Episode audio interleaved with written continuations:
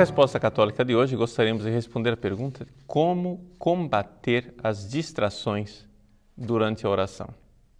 Nós já fizemos uma resposta católica a respeito das distrações, se a oração tinha valor com distrações. Agora gostaríamos de ajudar a combater essas distrações.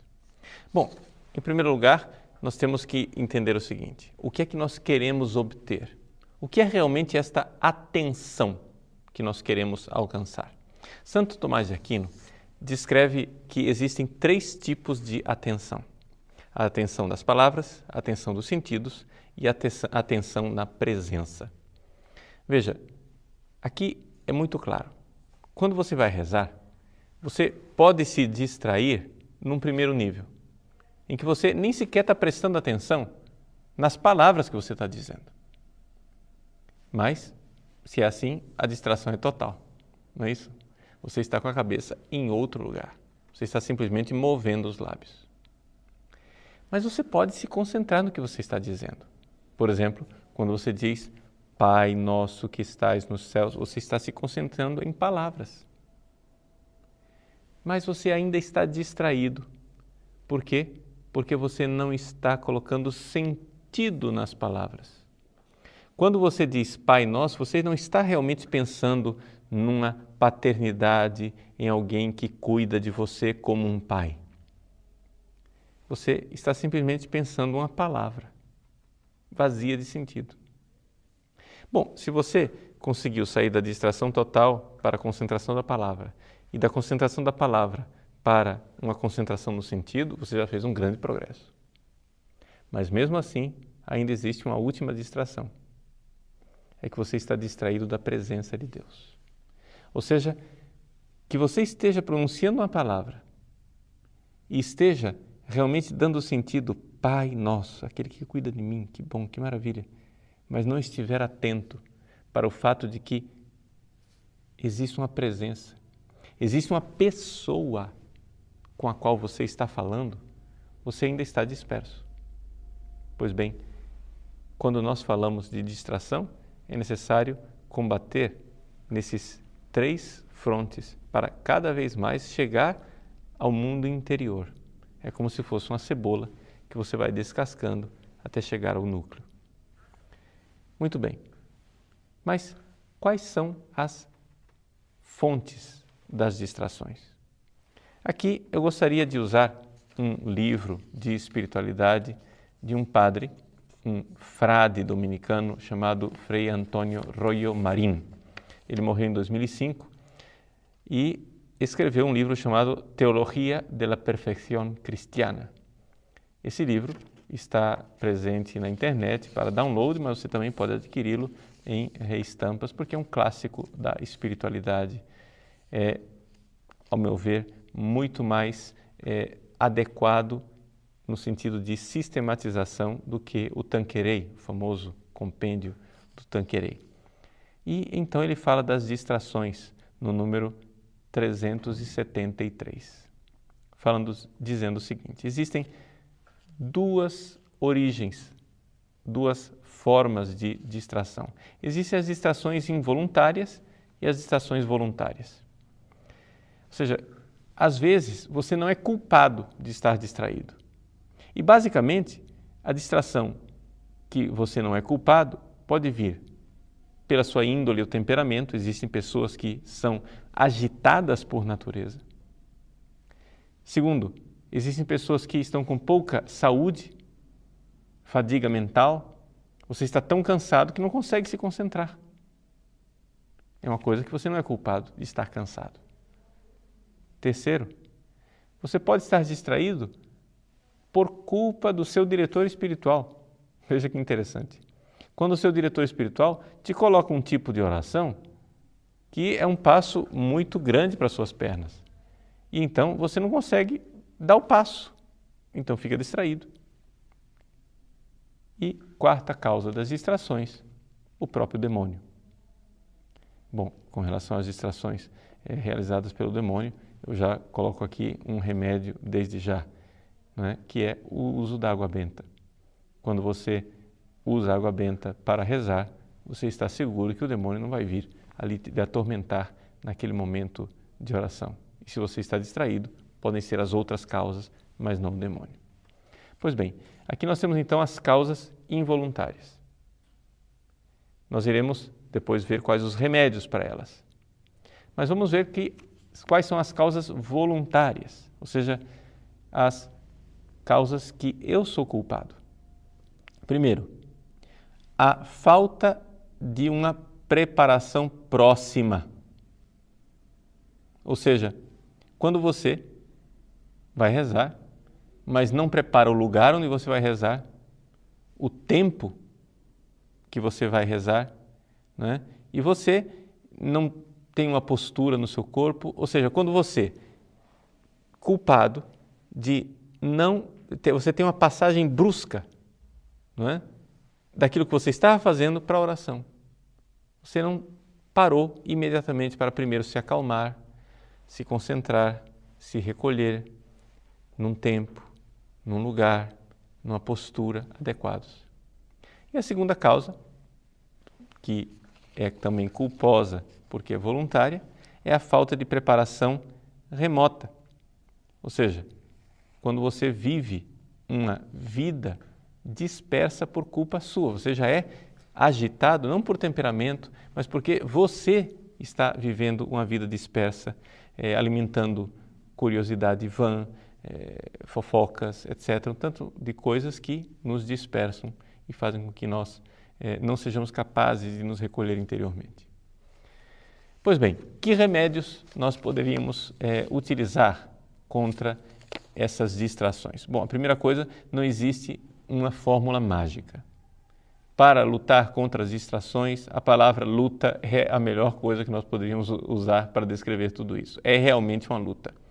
Não é? E é uma luta que nos santifica. É importante lembrar isso. É uma realidade meritória. Deus gosta de nos ver lutar. Por isso é importante dar esse passo de lutar para nos concentrarmos. Se as causas são involuntárias, qual é o remédio? Bom, Padre Royo Marim apresenta o seguinte: nós podemos aqui nos livrar desses influxos da, nosso temperamento, etc. Tal, essas coisas, através de é, alguns auxílios, como se fosse uma bengala. Né? Quando você, é, por exemplo, para se concentrar, pronuncia em alta voz o que você está falando, né? para tentar se concentrar. Você lê em alta voz. Não somente isso, às vezes é, ele não coloca aqui no manual, mas uma coisa interessante para fazermos na oração, e eu sempre aconselho a muitos dos meus dirigidos espirituais, quando você está completamente distraído, às vezes nos ajuda muito rezar por escrito. Ou seja, quando você escreve algo da sua oração, para que você ali tenha algo que te faz concentrar. O papel e a caneta são uma espécie de bengala para te ajudar na concentração. Nós podemos colocar atos de devoção, fixar o nosso olhar no sacrário, numa imagem né, que nos ajude a rezar. Nós é, podemos escolher matérias de oração que sejam mais concretas, né, coisas mais é, menos abstratas, coisas que a gente possa morder com mais facilidade. Né? E tudo isso seria para lutarmos contra as distrações. Agora, o padre Rui Marim diz o seguinte: é necessário lutar, lutar, lutar e, e se humilhar diante de Deus. Né? Ele diz assim: volvamos a traer suavemente nuestro espíritu al recogimiento, aunque sea mil vezes si es preciso. Então, se você reza durante dez minutos, nem que mil vezes você tenha que voltar. Não, para, eu estou distraído, deixa eu voltar mil vezes você volta a recolher o seu espírito. Não desistir. Isso é muito importante, essa luta. E depois, quando as causas são voluntárias, é? aqui nós temos que então compreender que é necessário, para combater as distrações, uma preparação próxima e uma preparação remota. A preparação próxima, né, nós já sabemos qual é?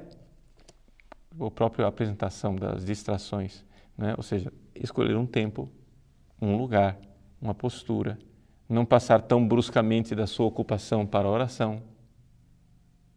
Pare, respire fundo. Né? O Frei Inácio Larrañaga, na sua oficina de oração, ele tem alguns métodos né, de pacificação antes de começar a rezar. Porque senão você vai se distrair muito. Né?